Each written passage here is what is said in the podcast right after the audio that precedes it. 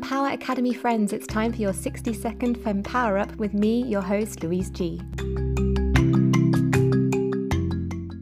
Have you ever said to yourself or to someone else, I would love to work at Company X, but I just don't know how to get in the door? Well, I'm not going to pretend to have all the answers. It's corona times and it's tough out there. However, here's a little tip that might help you just sneak in through that door to where you want to go.